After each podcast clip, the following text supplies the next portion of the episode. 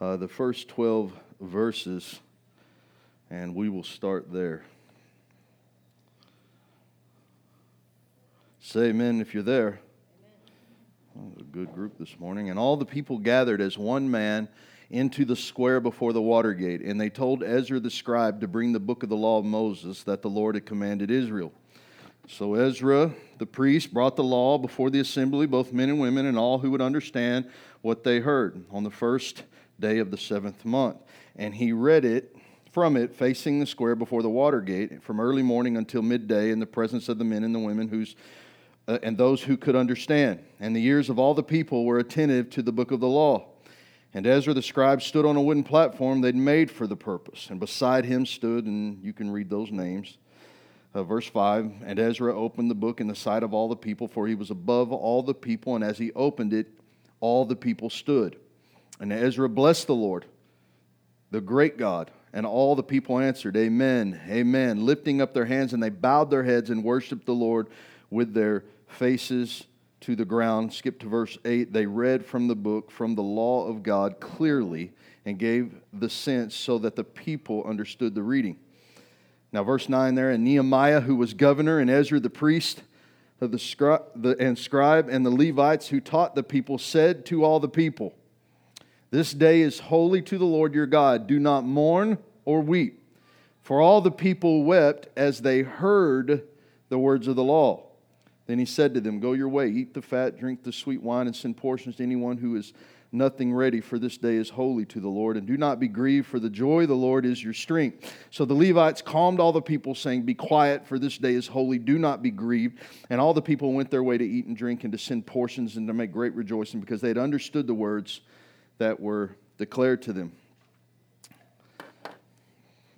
In the time of Nehemiah, what had happened basically, if, if, if, you don't know what's happened at this point, in the days of Nehemiah, Nehemiah was a cupbearer to the Persians, to the Persian king.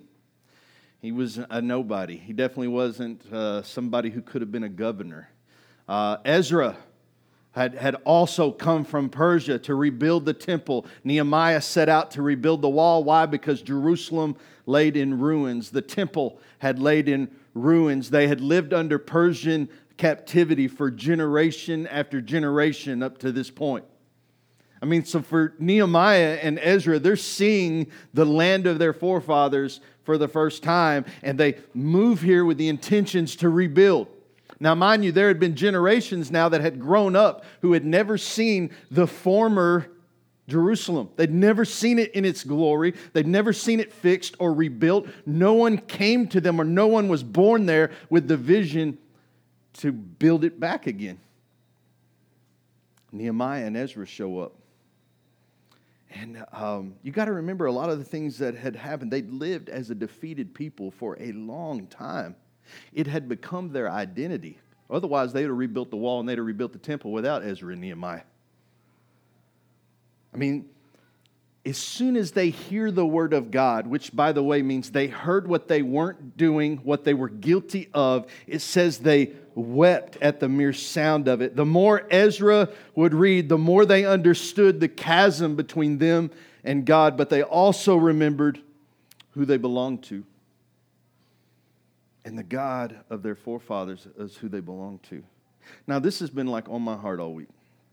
This idea of being away from God and returning to Him. Because that's what this is. This is a story of return. It's been on my heart for so long, truthfully, now. I can't remember a time where I didn't think this is what, I don't know if it's what God called me to, but it's the very thing. Like if I was to put a pulse on what was wrong with the church, it's this that she does not return to her husband.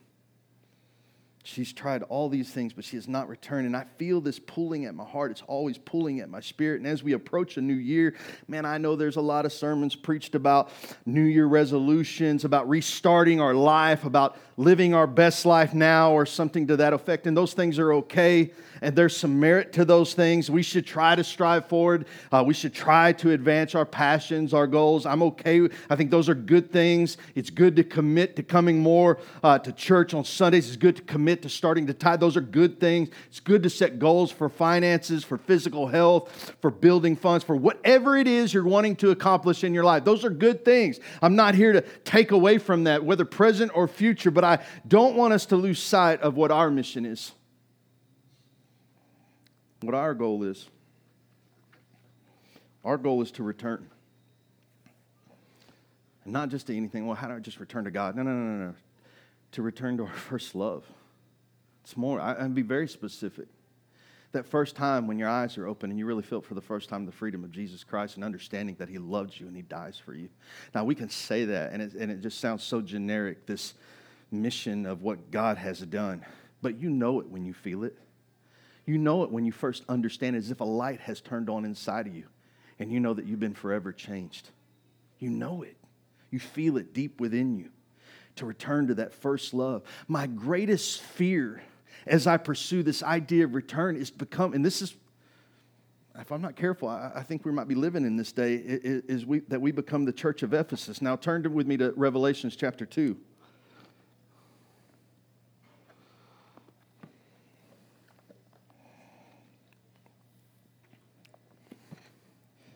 Just the first seven verses, chapter 2, Revelations chapter 2, last book of the Bible. Say amen if you're there. Amen. To the angel of the church in Ephesus, write the words of him who holds the seven stars in his right hand, who walks among the seven golden lampstands. Listen right here. I know your works your toil and your patient endurance, and how you cannot bear those who are evil, but have tested those who call themselves apostles and are not, and have found them to be false. I know you're enduring patiently and bearing up for my name's sake, and you have not grown weary. But I have this against you that you've abandoned the love you had at first. Remember, therefore, where you have fallen. Repent and do the works you did at first. If not, I will come to you and remove your lampstand from its place, unless you repent. Yet this you have, you hate the works of the Nicolaitans, which I hate too. Nicolaitans, Nicolaitans, that's, yeah. He who has an ear, let him hear what the Spirit says to the churches. To the one who conquers, I will grant to eat the tree of life, which is in the paradise of God. Now, listen to what he said there. It is good to be patient. He's, he's agreeing with that. He's, there's some good things here. It's good to be patient. It's good that you're abstaining from evil. It's good that you're challenging what is false. Those are good things. You're recognizing the things that aren't right. You're seeing the things between good and bad and you're recognizing it. All your works look pretty good, right? He says, But shall we do shall we do everything right just for the sake of the work? Shall we do outreach upon outreach, sing songs, enjoy the dinner table together so we can just say we follow Christ? Because that's what's happening in Ephesus. Shall we worry more about our outward works and our imperfection of faith? Because that's what's also going on in Ephesus. All the works are there, they're all good. Think about this the church in Ephesus was guilty of doing everything right. Did you catch that? They're guilty of doing everything right, and yet they were guilty of not loving Christ as they once did, to the point he says, I will put out the light. Whoa. But it's a good church, Pastor. They're reaching out to people, they're helping people. They do good works there. They abstain from evil. They do all the right things. Yeah, but they don't love me. Kind of a big deal. Kind of a big deal. Well, how can they do all these good things and not love Jesus? Because tell me, doesn't it feel good to do something good for somebody else? That alone can become idolatry. That has nothing to do with God we can under the, understand the merit. Listen, I, I saw one of the things that they had on TV the other day. They were going through these kids saying, What is some of the things you learned in 2016? And this like six year old said, I learned karma, that if I'm nice, someone will be nice to me. Yeah, so we get that. We get if we do good things, good things happen for us. And we can we can give the handout because we want the handout back. That has nothing to do with Jesus that has nothing to do with understanding the love of Jesus. They did everything right, but they were guilty of not loving Christ. What New Year's resolutions are you hoping to achieve? Have you put any thought of what it might cost you? There are so many things I want to do as a church, But if I'm not careful, I can accomplish those things. I can be successful without loving Christ like I should. I'm going to tell you, that's what I fight every day. I tell people all the time my biggest struggle as a pastor trying to plant a church is that I know I could grow it full of people, but I'm not sure I could grow it closer to God. So I have to fight myself because I feel like God has given me such a gift that I could totally rely on my gift of knowing people. And by the way, I get paid to do marketing and advertising for a business. So I get marketing and advertising. I get the social media platform. I get how to sell a church. I get it. I can do it. I've done it. But is my, there's the void is not being filled. I'm not closer to Jesus because I grow. I can, be, I can do everything right and miss the very thing I'm aiming for. There's so many things I want to do. I want to accomplish these things. But I want Christ. He deserves to be loved. I can make and build this church around good works, and they would be good, dare I say, even godly. But they would lack the one thing Christ is asking of me, which is a heart devoted fully to Him. That's what He wants. He doesn't care that we meet in this building. He doesn't care if we meet at all. You know what He cares about? That we love Him. Listen, I'm going to tell you something. What changes you is His love as I draw closer to Him, His love for me so overwhelms me, I want to share it with everyone. Can you believe how loving He is? Can you see how graceful He is? Can you see how wonderful He is? And it makes me want to tell everyone. It makes me want to. I, I, I'm filled up, full of His love to pour out on others. I start to see people like He sees them, and I, all I want for them is for them to know His love like I know His love, and then you could be free as well. So, this new year, I aim to start us right off where we begin, where we all started this journey. If you came to this church where we started all this together, Mosaic is not a country club for the religious, it is a home for the broken and brutally honest. I'm not saying this if there's someone here that thinks like this, I'm saying it as a reminder where we started this church. What good would it be to keep advancing and growing if we lose who we are in the process? Look, I want growth. I would love to fill all these tables up, but I don't want them here just to be here. If you're coming just so you feel good about coming to church and can say you came to church, you're not here for the right reason. there are plenty of other churches out here that would love to have you fill their seats so they can count you. But not this place. What good would it be to keep advancing? and to keep growing if we lose who we are. And listen, it's human nature, guys. In our pursuit of the things that we desire, we always forget. We always forget where we come from.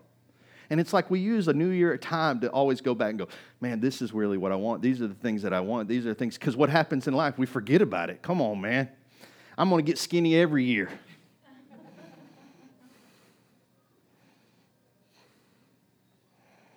Every year, I'm going to do this more. I'm going to do this more. And what happens? Life happens. We forget the things that we desire, the things that we go, the things that we. We beat ourselves up. We live guilty. None of that's godly. We forget where we come from. This means that this morning I'm here to once more encourage you to run against the grain, to walk by faith and not by sight. I'm here reminding us that the way forward is the way back. That we will advance the gospel of Jesus Christ by returning to Him, by going back to our first love, by return. By being, how do we do this? Well, we do it, first of all, by being brutally honest about who we really are our successes, our failures, our ups or downs, our triumphs and defeats we are able to convey the truth of the gospel that Jesus loves us as we are when we're brutally honest about who we are. If I give off some false perception of who I am and, and attribute it to Christ, there's no power in that. The power is being honest that you could see my flaws. You see the very things that makes me human and then see Christ in me overcoming those things. That's when you see Christ. That's when you're affected. Like when you like when I heard the gospel for the first time by a guy who was telling me that Jesus loves him, even though we're sitting right in the middle of doing things that aren't right. But you know what? I looked at him, and the one thing that I could sell, I, t- I you know, y'all heard this story where I told Joy, I said, "Man, I don't know if Jesus is real, but that guy believes it with everything in him." There's something convincing about the person who really knows who Jesus is and who's really been set free. Go back, he says, to your first love. Go back to that beginning. You know that part where you're still kind of screwed up and everybody kind of knows you as the person. Like uh, he just found Jesus. You can tell because his life is still a wreck, but you know he's all happy. it's like counterintuitive, right? Like, dude, you're still struggling with drugs and alcohol. I know, but Jesus loves you, man. He's going to forgive me. I, I love. Uh, have you seen Oh Brother, Where Art Thou? My favorite part, right? He runs in there to be baptized. He comes up out of the waters and he goes, Boys, come on in. The water is fine. And they're like, Oh, he done got saved. and he says, Jesus done forgive me of all my sins. What about that Piggly Wiggly store you knocked off back in Tennessee? Well, he forgave me of that too. He said, You lied. You lied. You said you didn't do it. Well, I lied and he still forgave me of that too. It don't make no sense. But that's the gospel.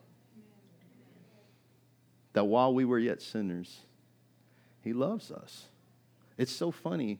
You know, I know, like when you're a kid, I know that you were like taught as a kid. We, we all do this. We punish our kids when they're bad, and we reward them when they're good. And so you, equiv- you, you, you think love is based off merit because that's how you've been trained your whole life. And the love of Jesus doesn't work like that. Oh, yeah, it might work amongst us off merit, like when you do bad, I am disappointed. Or when you do good, right, I love you more. And we kind of understand this overarching family love where I'll always love you. But Jesus says, while you were still bad, I loved you. And when you're good, I don't love you anymore. I love you. It's not merited off who you are and how you behave, it's all off Him. It's all off Him. We've got to start being honest about where we're at, man. We've got to be honest about where we're at spiritually, emotionally, physically. We got to be able to say these things. You know, I make light of it, man. I want to lose weight every year. I make light of it, but I got to talk about it. I'm gonna do act like it, act like it ain't true, act like something. I got to talk about. it. I got to be honest about it. Why? Because be lying to, not not just to you, but to myself. The church of Ephesus proves that good works aren't the mark of a believer. The love of Christ is the only mark of a believer. I don't care what you do. I don't care how many ministries you run. I don't care what you're the pastor of, pastor. The mark of a believer is the love of Jesus. I don't care what I've started. I don't care what name we hold ourselves at. It's the love of Christ that will produce good works. Yeah, that's true. But this shows us that God holds our personal relationship above that of good works.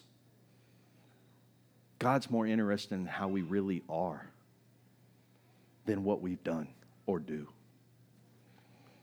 Now, people, they're more interested in what you do. That's the only way they can judge you. And we all judge people. We all do. If I were to write a New Year's resolution, it would be really simple. It'd be like this to love Jesus more, to trust Jesus more. That'd be like number one. Love Jesus more, trust Jesus more, and believe Jesus more. That'd be my number one right? And, and here's why that, that needs to be the only thing on the list, right? Because number two would be this scripture that would follow number one. But seek first the kingdom of God and his righteousness, and all these things will be added unto you. What do I need to long for? If I will just seek God, if I will seek Him, if I will know Him and come to know Him more, what does anything else matter? God says it will be added unto me if I will seek Him first. If I will make him number one, those all those other resolutions you got in there, and God's like right in there once one of there uh, uh, doesn't matter. All these other things that your heart is longing for, all these things that are first of all, they're going to be good things and right things with the Lord because the Lord has the best interest in you more than you do. All right, but if you will just long for God more, if you will, if you will live for His love more and seek Him more and under, try to just be with Him more and love Him and trust Him and believe in Him, then you won't have to worry about all the other little things in your life, worrying about going right or wrong. Trust Him. These things shall be added unto you. Believe Him when He says it. Believe Him. This is the same mission for this church. We're not going to worry about what's next, ever. We're going to focus on loving Jesus with all of our heart, all of our soul, all of our mind, and all of our strength. If we can just start here, all the things that we pray for or hope for with this church or with individuals, right? And we're believing for, it will happen. I don't have to worry about how are we going to reach people and tell them about the love of Jesus. No, I have to worry about loving Jesus. That's hard enough. That's hard enough. I have to worry about, I got to get up, I have to make time for him. I have got to seek his face. I have got to love on him more. I need to hug his neck more because then I won't worry about anything because my comfort will be found in him. So we're not going to worry about those things. We're not going to think about those things. We're going to just focus on loving Jesus. We aren't going to win our friends, family members, and community by doing good things, guys. We're going to win them with our commitment to love Jesus above anything and everything else. It starts there. In our passion to love Christ, we will find a love that will conquer. I promise you, every stone heart, every drug, every drink, every abandoned child or teenager, every hungry person, every struggling veteran. And if I'm missing anyone, I promise you, God will make sure they are not forgotten or abandoned, and He will either send us to them or He will bring them to us. Why? Because the love of Jesus will be found here. And if the love of Jesus is found here, good works will just come, it'll just pour out. We won't seek our name for mosaic for all to see from all falls. We'll seek that the name of Jesus be seen for all. I don't care if anybody ever knows who we are, where we're at. What I care about is if they know where Jesus is and they know who he is. That's all that's going to matter. Brennan Manning's quote that, that we always say all the time we come as we are and not as we should be, for none of us are as we should, should be, has really become the mantra to our core beliefs here.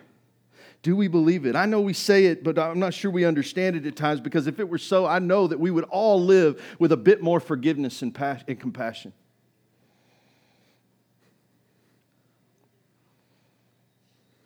I hear people say all the time that they don't go to church because it's full of hypocrites and liars and fakers. Yeah, you're right. The church is full of all sorts of people. It's a hospital for the broken, the hurting, the dying, and for some, it, it, listen, guys, it even has a psych ward for those who think they're perfectly fine. However, my hope is that we as a church will maintain the courage to be honest about it. That's the church I want to go to, where transparency and brokenness aren't taboo, but rather encouraged. I want to attend a church that doesn't try to hide its problems or use clever speech to deceive people because I've been to too many, or feel as if they have, you know, have to be someone else to fit in. Man, that's one of the reasons I get tired of pastors and ministry. Oh, Lord, hold my mouth. I want to I want to be a part of a group of believers, real disciples that crave honesty and truth like water. who see brokenness as an opportunity to display the grace of God and see transparency as liberty. I want to build a church that's free of false perfection.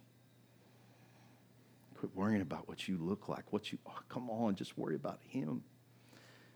Have you spent time with him today? Have you loved on him today? Have you held his neck? Have you held him close?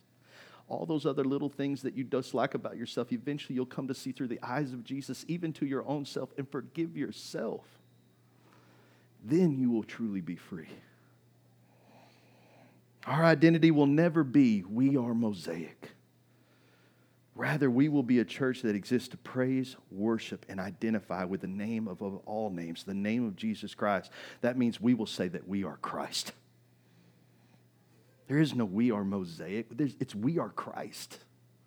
That's who we are. We identify with Him above all things. We are His possession, His prize, His redeemed vessel. The name Mosaic Community Church will fade away, and the things we do uh, and the things we've done will fade away, but the works of Christ will live on. The inward spiritual change will create an outward physical change for the better of our life, the lives of our friends, family, community, and even our nation, man. We're still playing church, we're still playing it. But I long for revival. That's like my standard, guys. That's what I'm shooting for. The goal is revival. That's what we seek. And let me tell you something, it shows up in the smallest of places. So, lest you feel like, well, I'm only ordinary, Pastor. I have only been saved this long, and I, I'm not the devout prayer that I think I should be. And before you beat yourself up and claim your unworthiness, remember, God loves you. Jesus loves you in your unworthiness. Jesus makes you worry, worthy. Quit thinking that stuff. It's like you trying to tell God what's good and what's not. Makes no sense. Revival shows up in the smallest of places, amongst the humble few that seek God with a fierce tenacity in prayer and devotion. However, all revival is preluded by a Jesus movement.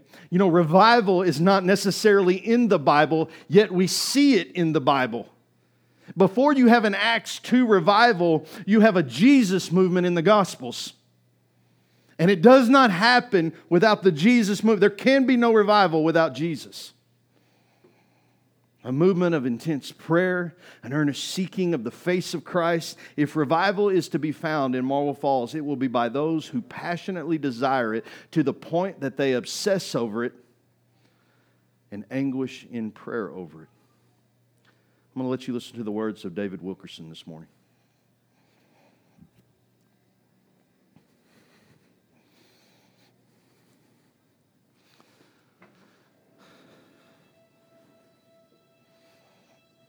And I look at the whole religious scene today, and all I see are the inventions and ministries of man and flesh. It's mostly powerless. It has no impact on the world.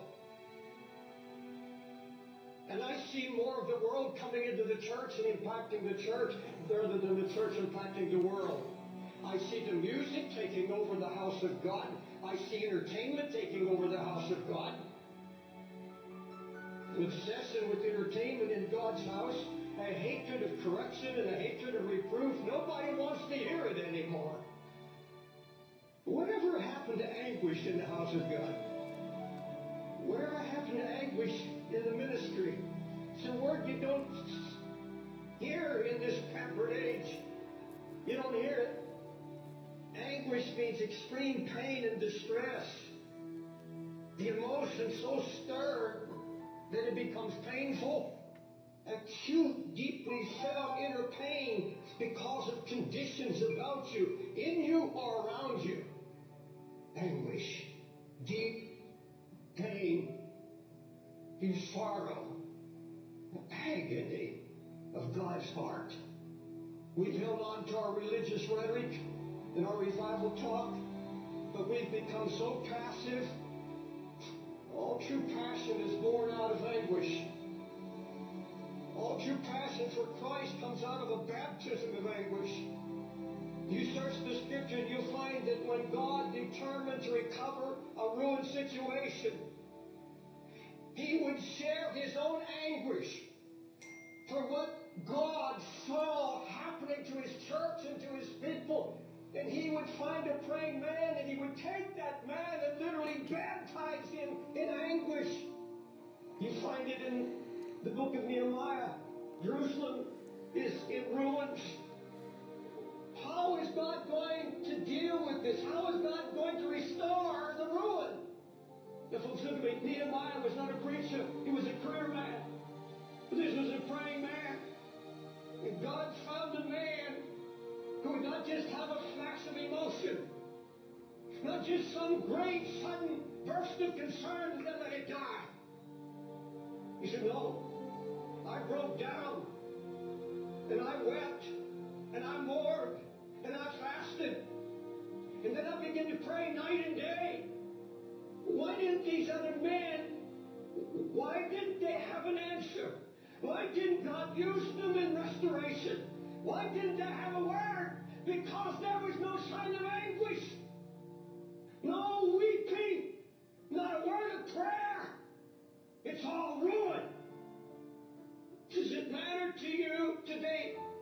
Does it matter to you at all that God's spiritual Jerusalem, the church, is now married to the world?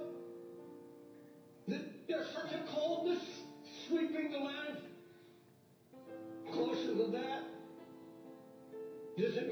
The Jerusalem that's in our own hearts? The sight of ruin that's slowly draining spiritual power and passion, blind to lukewarmness, blind to the mixture that's creeping in. That's all the devil wants to do is get the fight out of you and kill it. So you won't labor in prayer anymore. You won't weep before God anymore. You can sit and watch television and your family go to hell. Let me ask you, is, is what I just said convicted you at all? There's a great difference between anguish and concern. Concern is something that you that begins to interest you. You take an interest in a project or a cause or a concern or a need. I want to tell you something I've learned over all my years, the 50 years of preaching. If it is not born in anguish, if it had not been born by the Holy Spirit, where when you saw and heard of the ruin, it drove you to your knees, took you down into a baptism of anguish where you began to pray and seek God. I know now. Oh my God, do I know it? Until I'm in agony. Until I have been anguished over it. And all our projects all our ministries, everything we do. Where are the Sunday school teachers that weep over kids they know are not hearing and going to hell? You see, a true prayer life begins at the place of anguish. You see, if you, you set your heart to pray, God's going to come and start sharing your heart, His heart with you. Your heart begins to cry out, Oh God, your name is being blasphemed. Holy Spirit's being mocked. The enemy is out trying to destroy the testimony of the Lord's faithfulness, and something has to be done. There's going to be no renewal, no revival, no awakening until we're willing to let Him once again break us. Folks, it's getting late and it's getting serious. Please don't tell me, don't tell me you're concerned when you're spending hours in front of internet or television. Come on. Lord, there's somebody to get this altar and confess, I am not what I was. I'm not where I'm supposed to be. God, I don't have your heart or your burden. I've been, I wanted it easy. Didn't want to be happy. But Lord, true joy comes. True joy comes out of anguish. There's nothing of the flesh will give you joy. I don't care how much money, I don't care what kind of new house there is absolutely nothing physical can give you joy. It's only what is accomplished by the Holy Spirit when you obey Him and take on His heart. Amen. Build the walls around your family. Build the walls around your own heart. Make you strong and impregnable against the enemy. God, that's what we desire.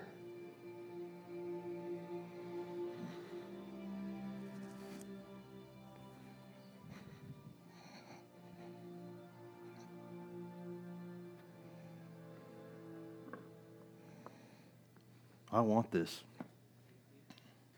I'll tell you, like, my heart's been burning. I, I wasn't kidding. Man, I live, eat, and breathe this. This is what I want. I'm guilty of a lot of things. I'm guilty of watching too much. I'm guilty of not praying enough. Guilty. And yet, the desire and the passion for the thing I, that I want us to return and us to go back and, and the things to be right, because I know if people could just see Christ like I see Christ. But I'm like everybody else. Along the way, I get distracted. Along the way, I want the easier path. A lot the, I want the immediate happiness and not the joy. And so I substitute things. And constantly, the word that comes to me is return, Jim, return. Go back to your first love, Jim. Come back to me. Come back to me. Come back to me. I want this. I want everyone that I come in contact with to know the love of Jesus to the point that it's overflowing, a tsunami flood of grace. This is what I want for 2017. It's what I want for, for me, it's what I want for you, and for everyone else I know. And I hope that every time that we're able to come and meet together, that this is the place where you can let your hair down, okay? That, that you can just be you where you can be real, where we can share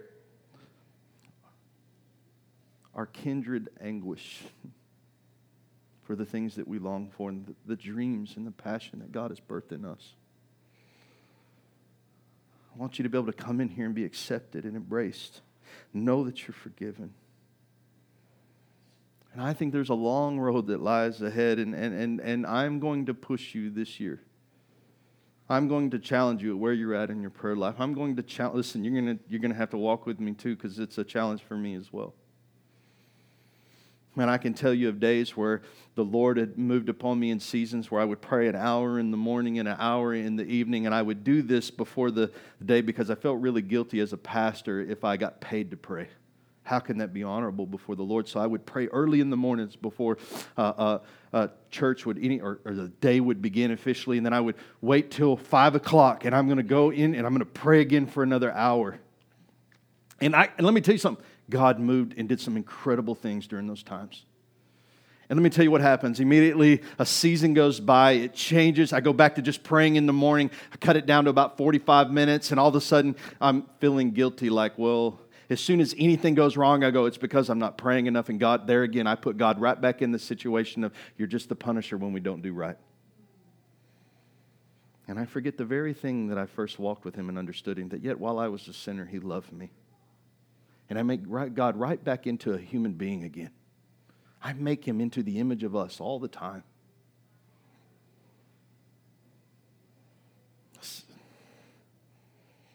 Prayer does not change God, it changes us. And this is a long road, I know. And I'm going to push you, I'm going to challenge you. Be ready. If you're comfortable all the time, get ready to be uncomfortable. Again, that goes for me too. We're going to do things and try things we've never done that the church doesn't normally do. Doesn't mean we won't do things as a collective whole, but I want us to be challenged this year to be individually proactive in evangelism. Well, I don't know how to do that. Yeah, you do. Yeah, you do. You do it all the time. Anybody ever asked you for somebody doesn't have lunch that day or whatever, and you go out and buy their lunch? Welcome to evangelism. Why do you do it? Because you love them because you want to be nice to him. You bring up the word every, every chance you get. You bring up Jesus every chance you get. You don't have to talk about it all the time. You get to know somebody. That's how they know that you love him, when you can accept them just like they are, which is so funny to me how we are as Christians about that. We act like we can't go hang around people who are sinners. Wait a minute. That's exactly the people we hang around. Jesus did too. Well, what about if I fall or fail? Listen, I'm not telling you if you're an alcoholic to go back into a bar. You won't see me do that but it doesn't mean that I don't talk to people who still drink or hang out. Uh, listen, I work with a bunch. You know, the irony is, we'll talk about the Bible every morning at work. And you know, you think I have to worry about them stopping to drink? Or listen, it might not be sin for them. Maybe one day it will be. But you think it's, listen, I trust Jesus. You know how I learned to trust him? By spending time with him. By, ref- check this out, by going back and remembering my first love that as I remember my own walk with Jesus, nobody had to tell me what to do or not to do. The more I walk with Jesus, I simply became. Christ moved in me.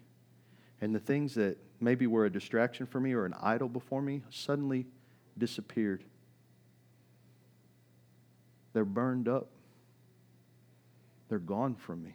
I don't even know when it happened. I, I feel so guilty, but because there's like these uh, people who have all these dates, like when they quit this and when they quit that, and there's like all these monumental moments. I can't tell you. All I can say is I walked with Jesus and we were talking, and just one day it was no more. I feel like the whole Enoch story, right? You know, you know God, Enoch walked with God and he just wasn't no more for God took him. I feel like that's what God has done to some of the things that have bothered me in my past. We've walked alongside to all of a sudden the thing that was bothering me is like, what? Did you just change the subject? Where did that part of my life go? I mean, like I was walking in that part of my life and all of a sudden it's gone from me. So don't I trust God that it's like that with everyone? Think it's different? Like He walks with them, He's patient with them. If something needs to be removed, if, what am I supposed to be like the person? Jesus, let me give you a little heads up. Just in case you don't know God, uh, He sees it. And if He loves Him, if He loves her and He sees it and He still loves, it's good enough for me. Good enough for me. You know where I'm reminded of that? At the beginning.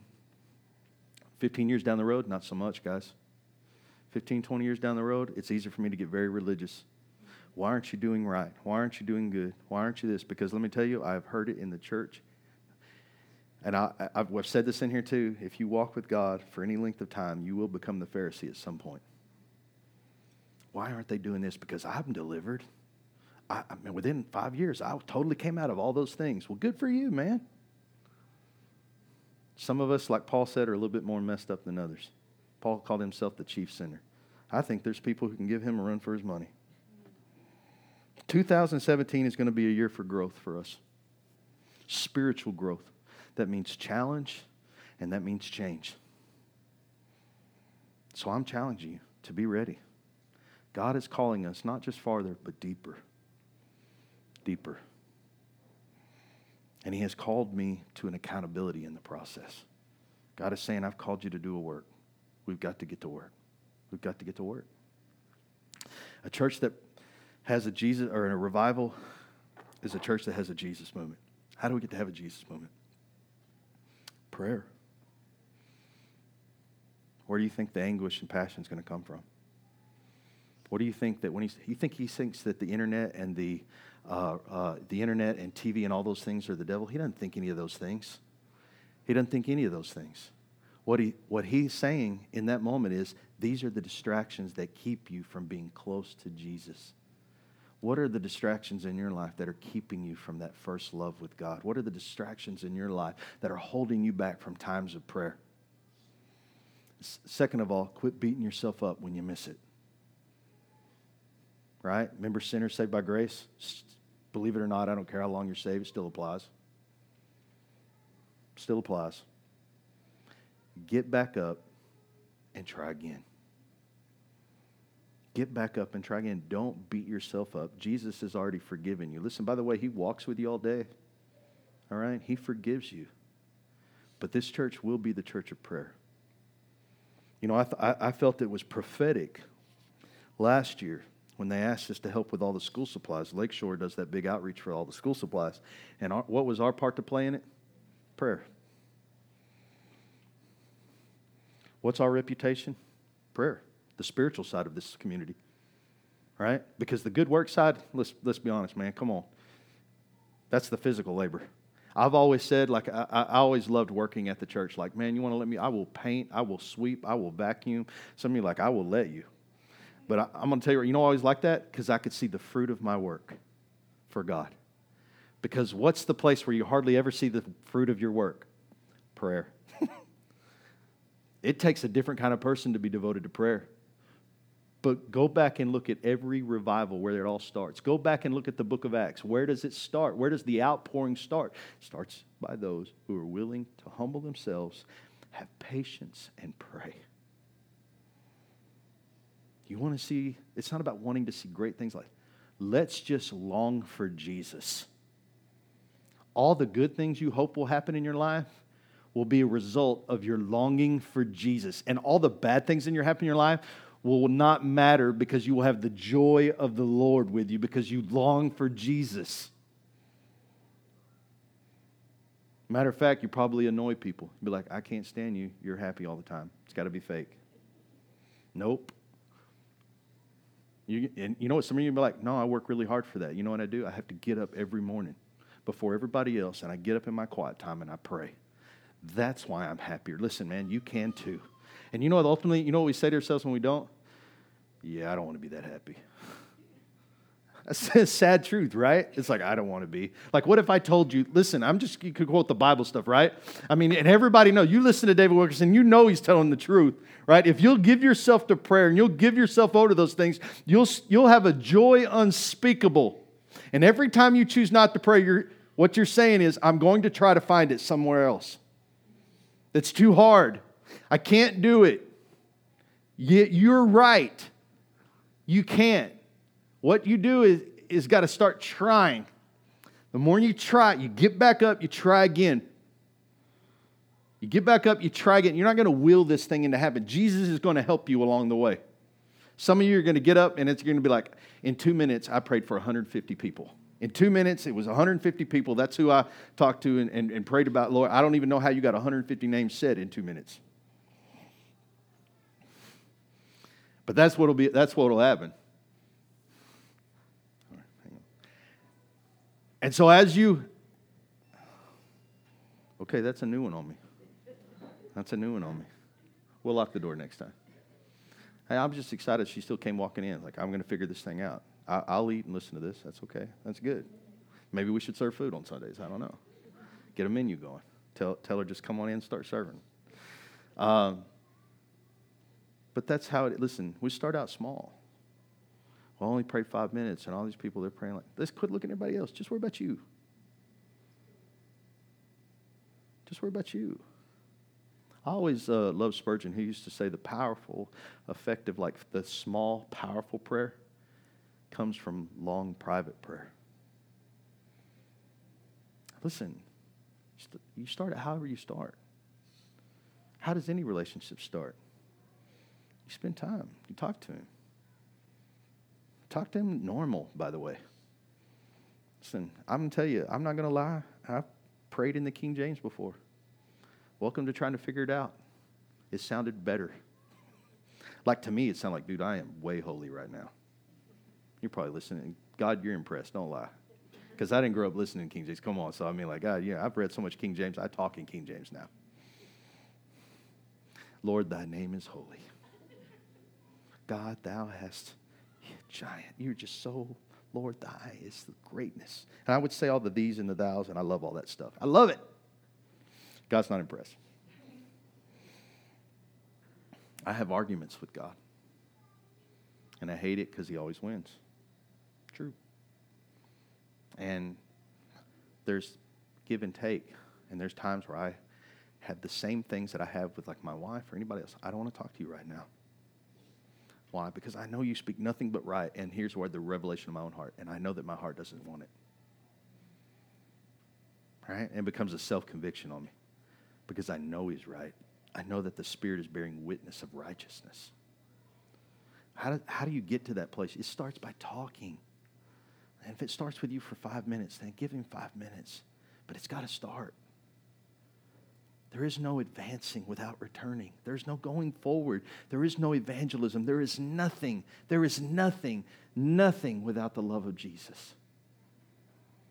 And there's no way that you can, you can look at this or separate than that of the love that you understand. Listen, when I talk about love, man, you need to be thinking the love that you, you know, the emotional feeling of attachment that you have for a spouse or for a friend. You say, man, I love them. I would do anything for them. That needs to be the same thing you feel for Christ. It's not like a belief, like I believe in this. I believe in this love that, I, no. It's tangible. There's, a, there's a, an actual physical feeling towards this, this longing, this, this, listen, this same thing that makes me crazy about him, this, this thing that would make me like have anguish and passion and take somebody who has done, has struggled and, and to make horrible decisions when they're uh, uh, just comatose on alcohol and drugs and all of a sudden become a pastor or preacher. Why? Because God has born something in me by hanging out with me and I begin to see his heart and what he wants. And can I tell you, I start to long for the thing he wants because like I, I see the freedom that he's given me and I just like, why won't you walk in it? And can I tell you, I think that he's like that with you sometimes too. Why won't you walk in the freedom which I've purchased? Why won't you accept this love that I give you freely? Don't you realize I, I am not like your friends or the people who judge you. I accept you freely. Well, God, I don't want to change. I'm not saying change. Well, I'm going to tell you this, though. If you hang around him long, you will change. God says, repent. That's all. Turn. Well, God, I'm failing to do that. Keep walking with me. Trust me. Trust my love. Trust me. That's all you got to do. We can do all the good works and never move forward. We can be the church with all the lights and all the smoke and the fantastic worship, crowds booming everywhere while our city is dying and decaying. It's all just ruin. 2017, I'm not going to let it be that. I'm going to push you. I'm going to prod you. I'm going to do it in the way that I can, and I'm going to try to do it as lovingly as I possibly can. But I, am going to hold you accountable to things. Why? Because it's God that wants to see you grow. God wants to see you grow. And it's not according to what I think you should grow. No, you'll grow according to how your relationship with Him is. There's nothing I'm going to teach you that's going to grow you. The Holy Spirit is going to do that part. You will hear today what you needed to hear today. Period. That's not, that's not on me. That's between you and the Lord. My job is to try to keep you, pressing you, pushing you into Him, forcing you to collide all the time, forcing you to have to make decisions with Jesus all the time. That's my whole, if I have any kind of responsibility, my responsibility is to make you confront Christ as much as possible. Look at your mate, love him, know him. Can't you sense his love for you? Can't you feel it? It should be tangible. You should know it. And from that, something will be birthed. I don't have to worry about that. Don't you know that's how it is, right? It's how all things are birthed. In the quiet place. That's where all things are. We're going to get ready and we're going to do some worship. And I want y'all to be thinking about that this morning. Are you being honest with yourself? Really? And quit putting things off. Be honest with where you're at. Know yourself. Quit no pretend stuff. You and Jesus. He sees right through you. I might not. I don't have to. That's not up to me. Jesus sees. And he's not condemning you. oh my gosh. Don't go there. Lord, I feel guilty about this. And listen, listen. God's here to say this morning, I'm going to tell you right now, whom the Son set free is free indeed. You are free from condemnation. And if you are heaping it upon yourself right now, I rebuke that spirit. May you feel the love and the peace that comes from knowing Jesus. May you feel the love and peace that comes from knowing who He is.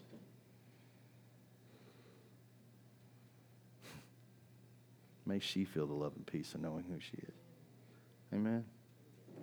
Let's have the worship team come.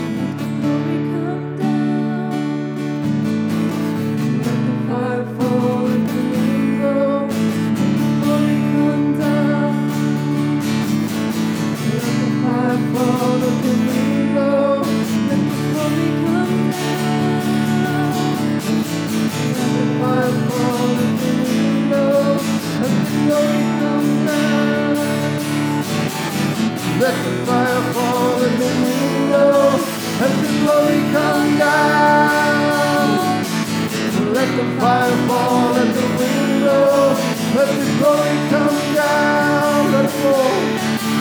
Let the fire fall in the window. Let the glory come down. Let the fire fall in the window.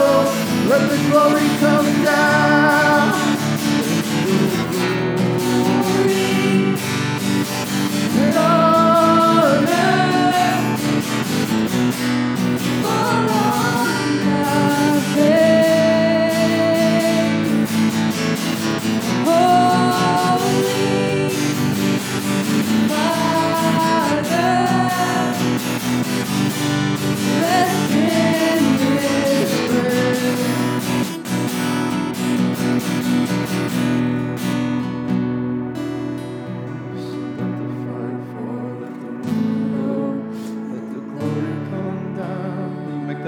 this morning.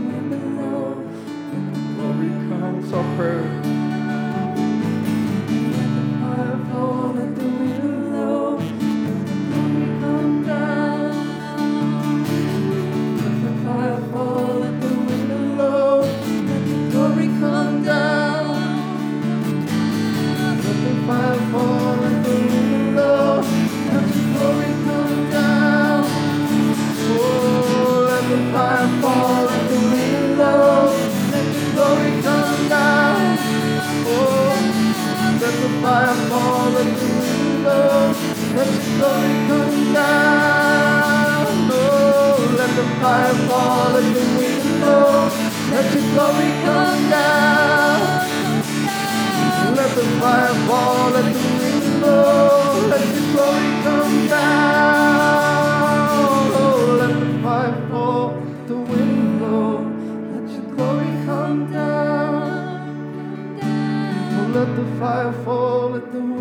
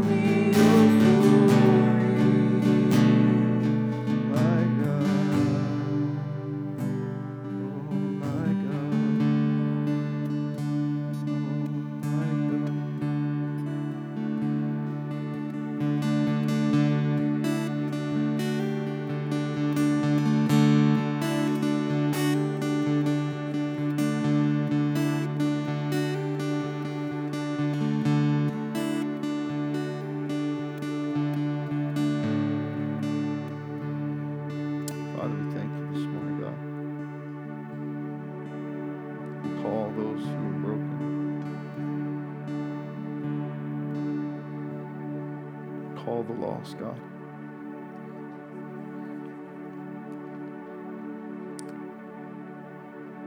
Father, help us to find them. Help them. God, give us a heart that longs only for you. Clear from us the distractions of life, God. Help us build the wall around our heart, God.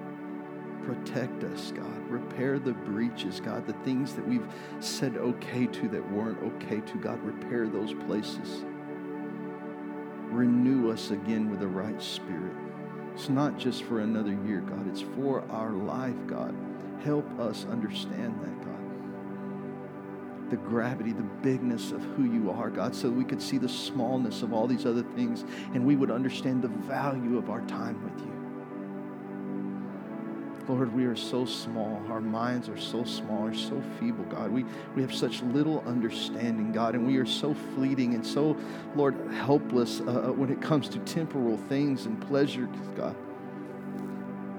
But give us godly wisdom in this hour, God. Give us godly, uh, uh, Lord, wisdom and heart and mind, God, to know the things of the Spirit, God. Create in us a time, God, where we would spend with you and attach ourselves with you, and that our hearts could be as one with yours, so that we would love others the way you love them. Lord, remind us that that is what's going to change the world, not another program not a better song. Lord, not any invention of man, not any gift you've given us, but your love and your love alone. Cross, for your gift to us. We thank you for Jesus.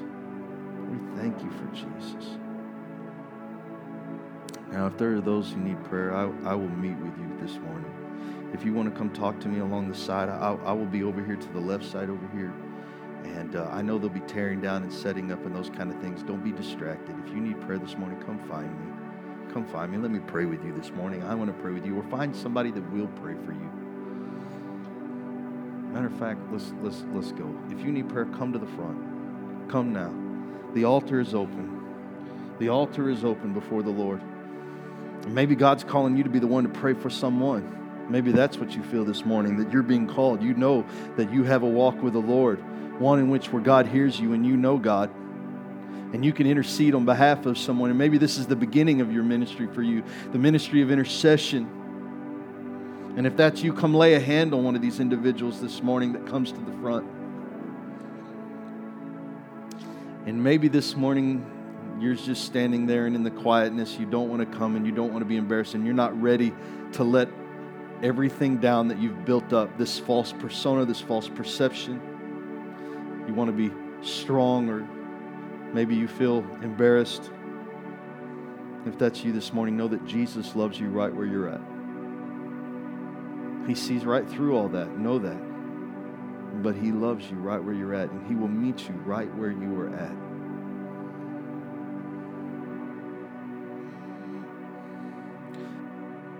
Will you just raise your hands towards those who are here in the altar this morning?